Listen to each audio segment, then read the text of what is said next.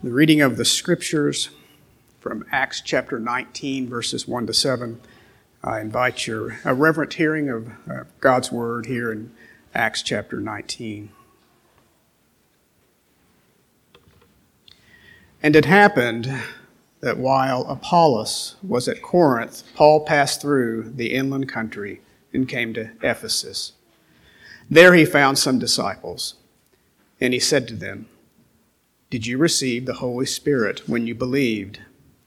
And they said, No. We have not even heard that there is a Holy Spirit. And he said, Into what then were you baptized? And they said, Into John's baptism. And Paul said, John baptized with the baptism of repentance, telling the people to believe in the one who was to come after him, that is, Jesus. On hearing this, they were baptized in the name of the Lord Jesus. And when Paul had laid his hands on them, the Holy Spirit came on them, and they began speaking in tongues and prophesying. There were about twelve men in all. The word of the Lord. Thanks be to God. As you know, uh, the book of Acts is uh, uh, many things, but uh, one thing uh, that is a book of transitions. If you think just momentarily, and very quickly, uh, the Lord has uh, departed, gone to heaven, taken his seat at the right hand of the God the Father. The Spirit has come. So the Lord is always present, but the Spirit of God begins to manifest his presence in ministering life of the church. Uh, we have a transition from the Apostle Peter to the Apostle Paul. Uh, Peter uh, chiefly to uh, Jewish Christians, Jerusalem, and now the Apostle Paul planting Gentile churches. So, a number of transitions. I think that's uh, enough to uh, suffice for the moment. But it is an interesting concept in our lives because many people are caught in transitions in life and fail to recognize the change that is upon them. It's really our story in Acts chapter 19. Uh, 12 uh, Old Testament saints are caught in a transition and they don't recognize what has happened. But they will. They will. Uh, one of my favorite stories to, uh, to this end of transition is I remember reading in the 1960s of a Japanese soldier that finally gave up in the Philippines. He'd been fighting the war 15 years after it had ended. Mean, his, his country had been liberated, but he was still carrying on the fight. Uh, a man of deep uh, transitions, but uh, of course the change was forced upon him. Uh, and again, this morning, these Old Testament believers uh, are brought into the new age of messianic fulfillment and all that that means and the radical uh, liberty that we have in Christ. Uh, the geographic uh, movement, as you know from the text, is uh, we're at Ephesus. Uh, Ephesus was the capital of uh, Asia in uh, the Roman government. It's also a, a center of commerce. more particular for the church, it was the home of the Temple of Artemis or Diana and one of the seven wonders of the world. Think about that if you think about the church. Here is this majestic temple, and the church at this point is probably meeting in houses. One is an architectural beauty, again, one of the seven wonders of the world. And then we have a church that meets in homes. It's a remarkable transition. Uh, the temple of Diana is going to be torn down. Uh, the church will never be torn down.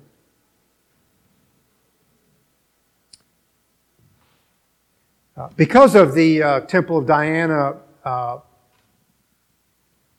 much of the section that we're in will become another anti uh, idolatry polemic uh, because Roman culture was one that was full of idols, and of course, the Temple of Diana was an incredible idol all herself.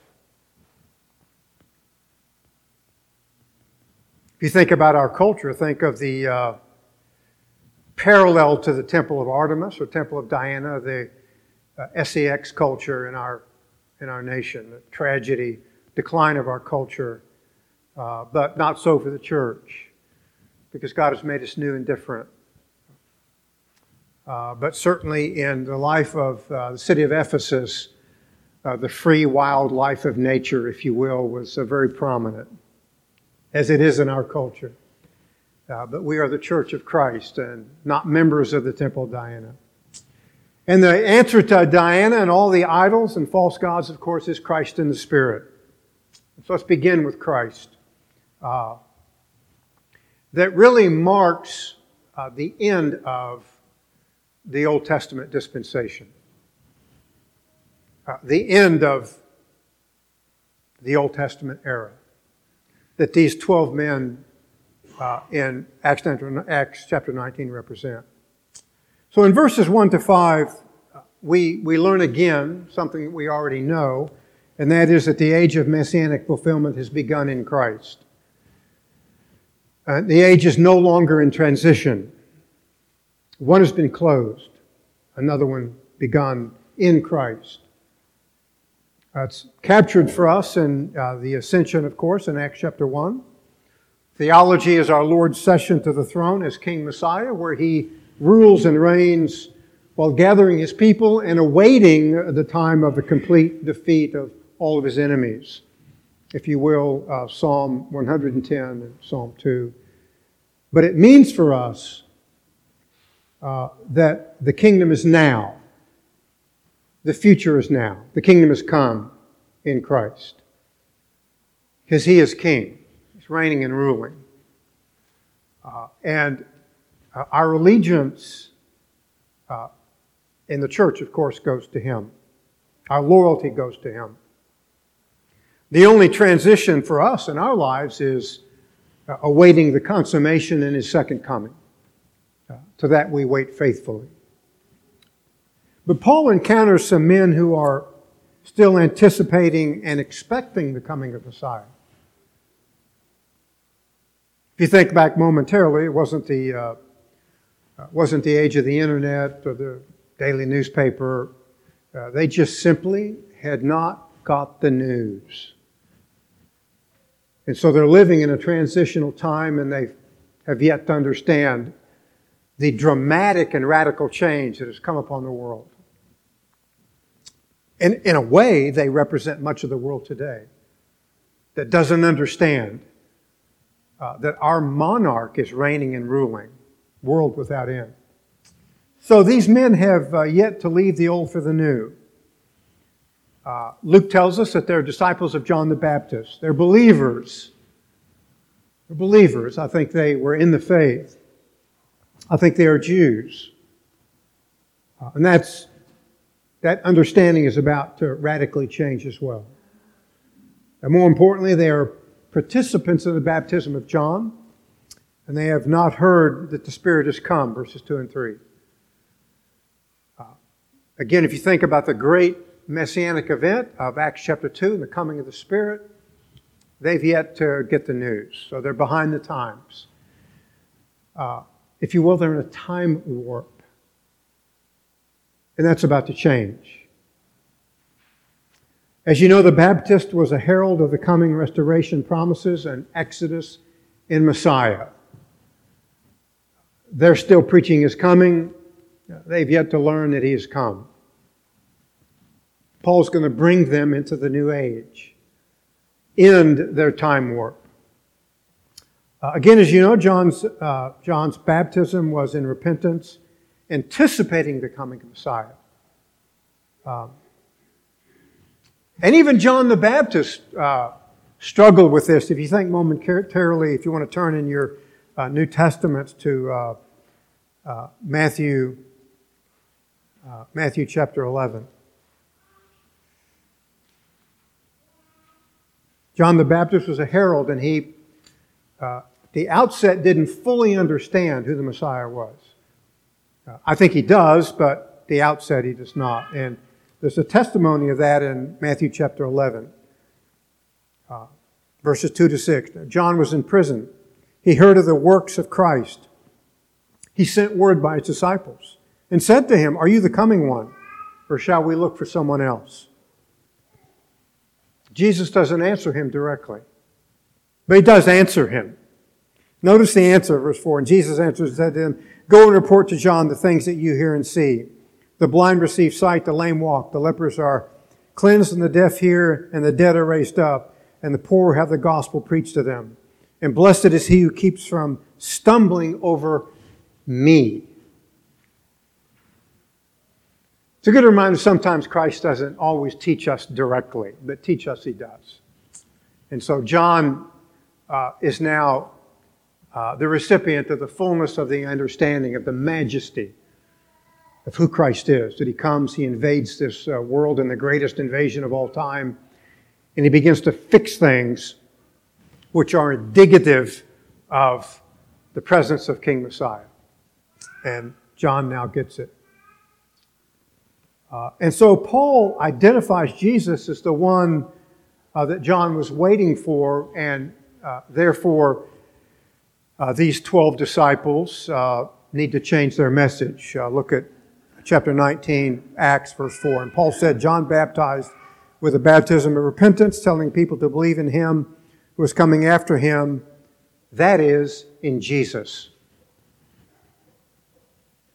In a moment, in a single prepositional phrase in Jesus, their ministry totally changes. Uh, I believe it's uh, needs to be recognized that these 12 men were Jews, but they're now no longer Jews. Uh, they're now in Christ. Uh, I think there's 12 because I think they represent the new Israel, but nonetheless, uh, for a different time.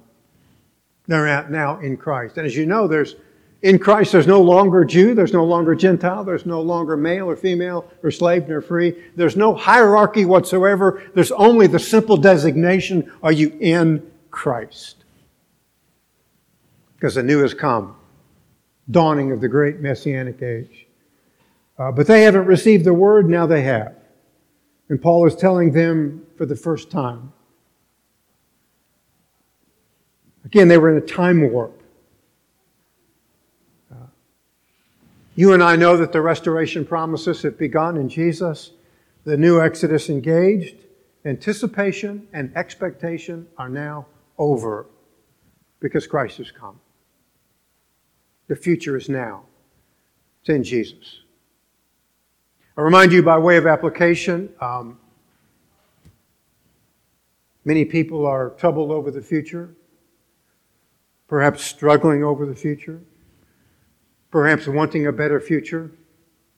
I understand all of that, uh, experience a measure of it myself, but the future has come in Jesus. Uh, it will only get better for the church, passage of time, but it has come because of who He is. The future is now. And they are to embrace the new, and these men do. Very tragic to see people live in a new age but f- fail to embrace it fully. Notice 19:5. When they heard this, they were baptized in the name of the Lord Jesus. So they identify now with Christ. Formerly, they were disciples of John, followers of John. They had been baptized in the baptism of John the Baptist. Now that's all changed. They've entered the new messianic age. They transitioned from John's disciples to disciples of Jesus. Uh, by the way, if you are a Christian, if you are in Jesus, uh, you are a follower of Him. You're to follow Him. Uh, I understand it's very prevalent in American Christianity to contend that you can become a Christian but not follow. That's um, utterly uh, contradictory. I mean, Jesus dispels it all when he says in John 10, My sheep hear my voice, I know them, and they follow me. We're disciples of Jesus, we follow him.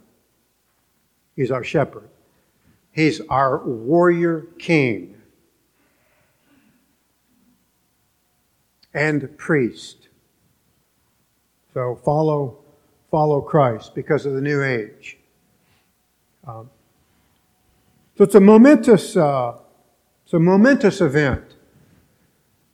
Uh, in union with uh, Christ, we, we die with Him, we are resurrected to newness of life in Him.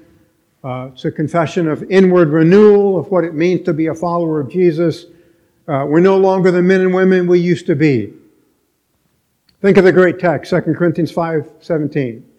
If any man is in Christ, he is a new creature. All things have passed away, all things have become new. The old has passed away including all of the law under Moses, has passed away. We are new creatures in Christ, and we live accordingly because our future has begun. And so does our corresponding uh, conduct represent who we are. We're new, resurrected to newness of life in Christ. The old is gone, it's passed away. Uh, we, are, we are new. The new creation has begun in the Savior. Uh, and in time, of course, and in degree, it means radical change. Uh, as you know, theologically, our sins were imputed to Him, His righteousness to us, and the bondage of death is forever broken. Um, that's why when we, when we say in Christ, the future is now, uh, we no longer live under the bondage of death and sin. The whole world outside of Him does we don't. So we are sons and daughters of the most momentous event of all time uh, the sons of the living God. And this new age is announced and confirmed by the outpouring of the Spirit again here in Acts 19. Uh, let's turn our studies to the reality that the age of messianic fulfillment is made evident in the outpouring of the Spirit, Acts chapter 19, verses 6 to 7. Uh, again, these men had not received the word of Acts 2, the outpouring of the Spirit, so they're going to experience it uh, all their own. And the majesty, the fact that the future has now enveloped them in Christ. And I trust He's enveloped you uh, in, in the Son. And if you're a Christian, he has. So the 12 disciples of John are behind the times respecting the coming of the Spirit as well. Uh, as the Spirit was poured out in uh, Acts chapter 2, uh, making evident that the end times have, have uh, begun, uh, Paul is going to lead these men into the new age. He lays his hands on them, and the Holy Spirit comes upon them uh, verse 6, and they begin speaking in, in tongues and prophesying. So if you think about it, they have, they have broken out of the time warp. It's really, it's a beautiful expression of the gospel. You think about it, if you share the gospel with people, uh, they are living in a death warp. Uh, you have the greatest of all possible news that they can get out of it in Christ. And these men pass from this great time warp of the old covenant, following after John the Baptist, into the new, and the uh, upland beauty of the majesty of the Son of God. Uh, it's a reminder of the theology of the Apostle Paul in Galatians chapter 5, verse 1. Um, that we possess in Christ uh, the greatest of all freedoms and liberty. We were like that Japanese soldier in the 1960s, still fighting the battle in the Philippines until he's captured and rescued and set free and liberated. It was for freedom that Christ set us free. And therefore, keep standing firm, Paul says, and do not be subject again to the yoke of bondage. It's a reference to the Old Testament law. There's no longer a Jewish dispensation. It's been closed down in Christ. All is now new in the Savior. And we're liberated, we're free. Freedom we have as the sons of God. Uh, reminded of uh, some people again, uh, still caught in the time warp. I, I think of for example, Messianic Jews.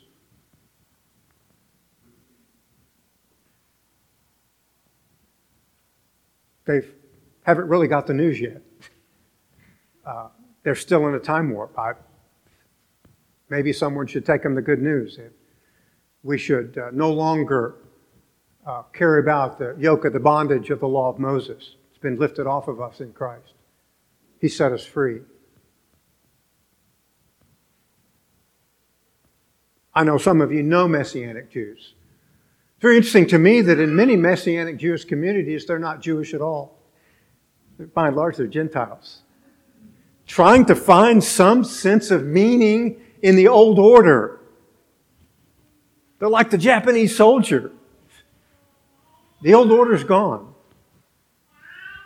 Christ is King Messiah. Uh, we don't need to obey the Old Testament law anymore. He, he kept it for us, His righteousness imputed to us. Uh, but there's always people who simply can't let go of the old, uh, and they want to remain in the time warp. Perhaps in God's grace, you can remind them that we have freedom in Christ and that we shouldn't put on the yoke of bondage any longer. We should rejoice and revel in our freedom and liberty in Christ because of what He is and what He's done for us. Let's, uh, let's review the concept of uh, Pentecost because in the history of the book of Acts, uh, this is the fourth Pentecost. Chapter 2 the disciples are filled with the Spirit, began to speak miraculously in the Gentile tongues of the diaspora Jews that are in Jerusalem. It is, uh, by way of review, critical for you to understand that the New Testament concept of tongues was in known Gentile languages, of which the speakers were uneducated. It's a miraculous event. But the hearers were hearing the gospel in the Jewish tongues from the Gentile nation, pardon me, Gentile tongues from the Gentile nations from which they have left to come to Jerusalem. It's a radical announcement of the new age. Uh, Peter also speaks, as you know, in Acts 2, of cosmic signs of blood, smoke, fire, and darkness. As well, there was a cluster or burst of visions, prophecy, and dreams. Fulfillment of Joel 2 and Acts 2. Notice the operative word fulfillment. The future has started in Christ. Therefore, you should leave the old. Uh, both uh, indicate, as you know, um, upheaval or dissolution of the old order, meaning that the entire Old Testament cultus in the temple is overturned by, has been overturned by Christ. That's radical change. That's not a hint. The transition is over with. Christ is the new, the future is in Him, and the future is now in Him. The Old Testament cultus is gone, not to be returned to.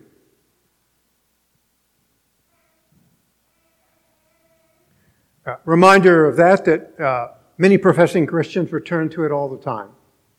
Fact, this very Sunday as I'm speaking, New Testament Christians are returning to the uh, Old Testament cultus. Think about it in terms of our own geography and our own building. The table behind me that represents to me as a Christian a communion table was in the previous church an altar. It's not an altar to us. Christ has been sacrificed. We don't sacrifice him continually. Many Christians do. We don't. You don't repeat perfection. It's almost a sacrilege to me to try to. But in the Roman Catholic Church, uh, it's repeated every Sunday and perhaps all throughout the week, and uh, the Mass of uh, the sacrifice of Christ. Uh, we uh, simply remember that, among other things, at Grace Bible Church, uh, but uh, you do not repeat perfection.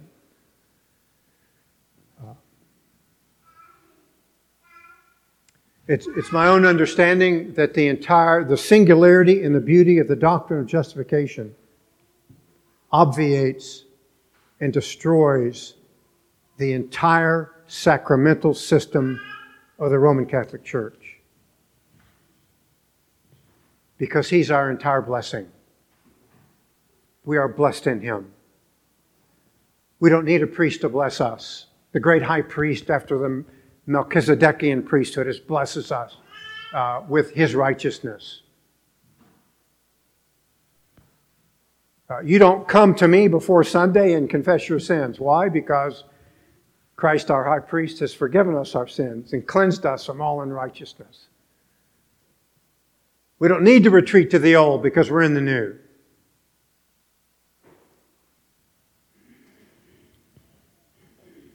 We don't, uh, we don't in, invoke the blessings of the priesthood after the priesthood of Aaron because the priesthood of Aaron is over with in Christ, who is a priest after the order of Melchizedek. And all of the vestments, if you will, and the uh, festivals and timetables of the Old Covenant are gone, over and gone forever in Christ. He's our future. The future is now in Him. We leave the old because of the new. I mean, it's, if you think about the coming out of that time warp, is it a wonderful thing that you don't need me to bless you? I know internally you're saying amen, but, but it is a wonderful thing because of Christ. I don't have to put on vestments to mark myself as as a special class of person in the church because we're all priests. We don't have to have that argument at Grace Bible Church because uh, if you're a Christian, you're, you're a priest uh, serving Christ in your own way. Uh, incredible radical change. The old is over with. We should embrace the new. Uh, it's a great reminder that the Old, the Old Testament Aaronic priesthood and all of its residuals are gone because of Christ, and we don't need to resurrect them every Sunday. Neither should we, because of who our high priest is. In chapter 8, there's the Samaritan Pentecost, but it's absent the cosmic signs and gifts. Again, uh, it's a reminder that yes, the Spirit of God is poured out upon Samaritans who were despised by the Jews. But no one is despised in Christ.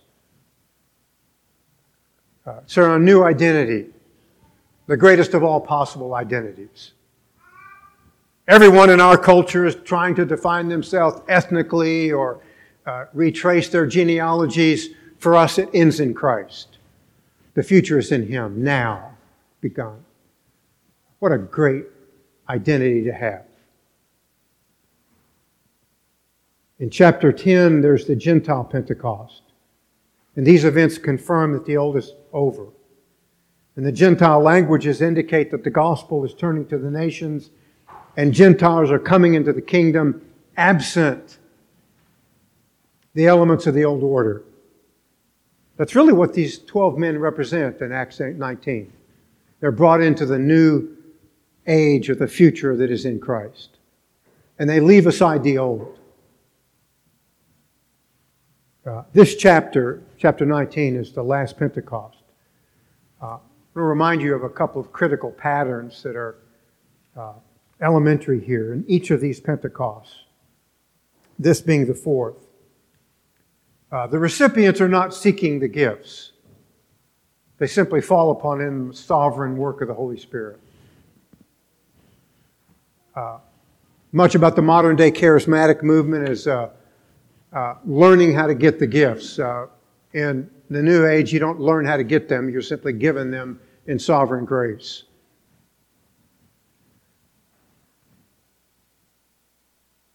They're not even expecting them. Occasionally, I meet someone that says, Oh, I'm just praying I'll get this special gift. Well, uh, I don't live in a life of expectation. God has gifted me. Ephesians 1 with every spiritual blessing in the heavenlies in Christ. If you've begun your future with Christ, who is the future, you have every spiritual blessing. Nothing is withheld you because you're in Him. In fact, the recipients here aren't even praying for the gift. In my mind, much of the modern day tongues movement is simply people uh, setting themselves up to learn something that they've never had before. In Christ, we get it all. The Spirit sovereignly comes. Jews are present, indicating to me that it's a sign to them that the cultus is over and that the end time ingathering of the Gentiles has begun. As you know, Old Testament prophetic fulfillment, coming of Gentiles. If you think about it in terms of uh, another beautiful form of fulfillment, uh, tongues is a reverse of the curse of Babel. Curse is lifted by the sovereign outworking of the Spirit. You and I, who have begun our future in Christ, are no longer under any curse whatsoever. And our future is in Him. And I might add, it's a bright one, to be sure. Uh, the purpose of tongues is uh, indicative of these two factors. Meaning, the Gentiles are now streaming into the kingdom of God. They no longer have to go through Israel. If you think about the Old Testament uh, Gentiles, they had to go through Israel. We, we no longer do that. Uh, in fact, I would tell any Christian, even a Messianic Jew, not to go through Israel. Leave it beside. Understand who Christ is. For freedom, He sets you free. And don't put on the yoke of bondage again. Don't get caught in a time warp. Uh, of course, the modern day uh, tongues movement is uh, some lurching into heavenly languages that are really outside of grammatical, historical exegesis, and biblical theology. They've just simply created another time warp for themselves. Uh, and those who believe these gifts continue admit that their prophecy and tongues are a different species than that of the use, purpose, and practice in the New Testament. In other words, they create their own gifts. Uh, you and I in Christ don't have to create anything. It's been all been created for us. We're simply the recipients of the greatest gift of all time, that our future is in Him. Embrace it. Uh, as you know, their, their prophecy is non authoritative and can be errant. Why would I need such a gift as that? Uh, but it's just simply men trying to create their own time warp, refusing to come into the new age. Uh, their tongues is a heavenly language that no one knows except God. Um, they simply need to read and study 1 Corinthians chapter 14. I don't mean to be condescending, uh, but uh, the modern tongues charismatic movement has created hybrid gifts and their own time warp. Uh, the announcement of the new age has begun. We don't need to continue to repeat the announcement over and over and over again. Uh, come April the 15th, I, I won't come to you and say Happy New Year. It's over with. We're in a new age, a new future, a new person. And the future is now in Jesus. More importantly, the 12 Old Testament saints are now New Testament saints. I, I believe uh, indicative of a new Israel with complete understanding that Messiah is reigning and that the end times have begun. End time restoration, end time exodus. As you know, uh, I would say often uh, preaching through the uh, uh, book of Isaiah that the greatest exodus of all time has begun.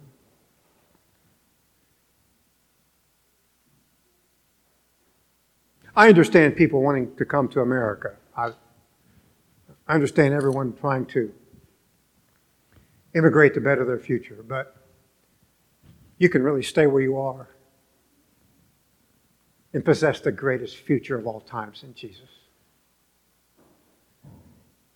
But most importantly, the recognition that the future is in Him. And a great future it is. These uh, 12 men now understand the times. So should we. Because they are times of radical change. Uh, remind you in my introduction the Temple of Diana is no longer. The temples of the world and the idols that are worshiped in those temples are passing off of the scene. And the greatest temple of all time in the resurrected Jesus is now present. Uh, the enveloping shadow of that temple means radical change for all who belong to it. We no longer partake in the cultic practices of uh, cultic prostitution that was prevalent in Diana and Artemis. And all the other uh, New Testament uh, uh, temples in the cities where the church is displacing them all by radical change. Radical change. Because our future has begun in Jesus. Christ is King. He is sovereignly executing his decrees to save his people, and none will be lost. None will be lost. How can they be? How can our Savior die for someone only to lose them again? Simply a radical time warp that many in the evangelical church have created for themselves. And our Savior freely gives His Spirit to all uh, to seal them in their journey to heaven. Ephesians 1. Spirit is our seal to protect us in our journey to heaven. Uh, by the way, if we didn't have that seal, we'd never make it. We might make it a few yards, a few feet, maybe a mile or two, but at some point we'd leave off. Uh, because uh, the hounds of uh, the devil would get us. Uh, because they're thirsty to gather back all who they think belong to them. But we've been sealed by the Holy Spirit to promise. Roman government, the uh, Caesar would put a seal on his special correspondence. And only, only the recipient could break that seal. If you will, if you're in Christ, part of your future is that the Spirit of God has sealed you uh, made your journey to heaven safe and secure. And uh, only heaven can open you, and heaven will. Great promise of the sealing of the Spirit. And uh, we don't get it by seeking it, praying for it, wishing it. We get it all in Christ. That our future is in Him. And the Spirit uh, guides us uh, to the end. None are lost. Uh, I do remind you, uh, as you encounter uh, children in the world, of course, you encounter them in love and affection and kindness and generosity, but you are encountering people who are in the greatest time warp of all because they know not the future, the real future, and the blessings that are in the Savior. Uh, they need the Savior. They need to escape the time warp of their own cul de sac, come into the future in Jesus. It's a great message we carry to people. Of course, we carry it. We cannot save them. Only God can do that. But we, uh, we nonetheless, as the priests of God, carry that great message. Uh, don't be like the uh, Japanese soldier in the Philippines, still fighting the battle when the war is over. Liberation has come. It's a great gospel we preach. uh, the majesty that our transition from the old to the new is over. Our future's in Him, and we should live accordingly. And uh, may God uh, bless us uh, in just that end as we face a transition to a new year.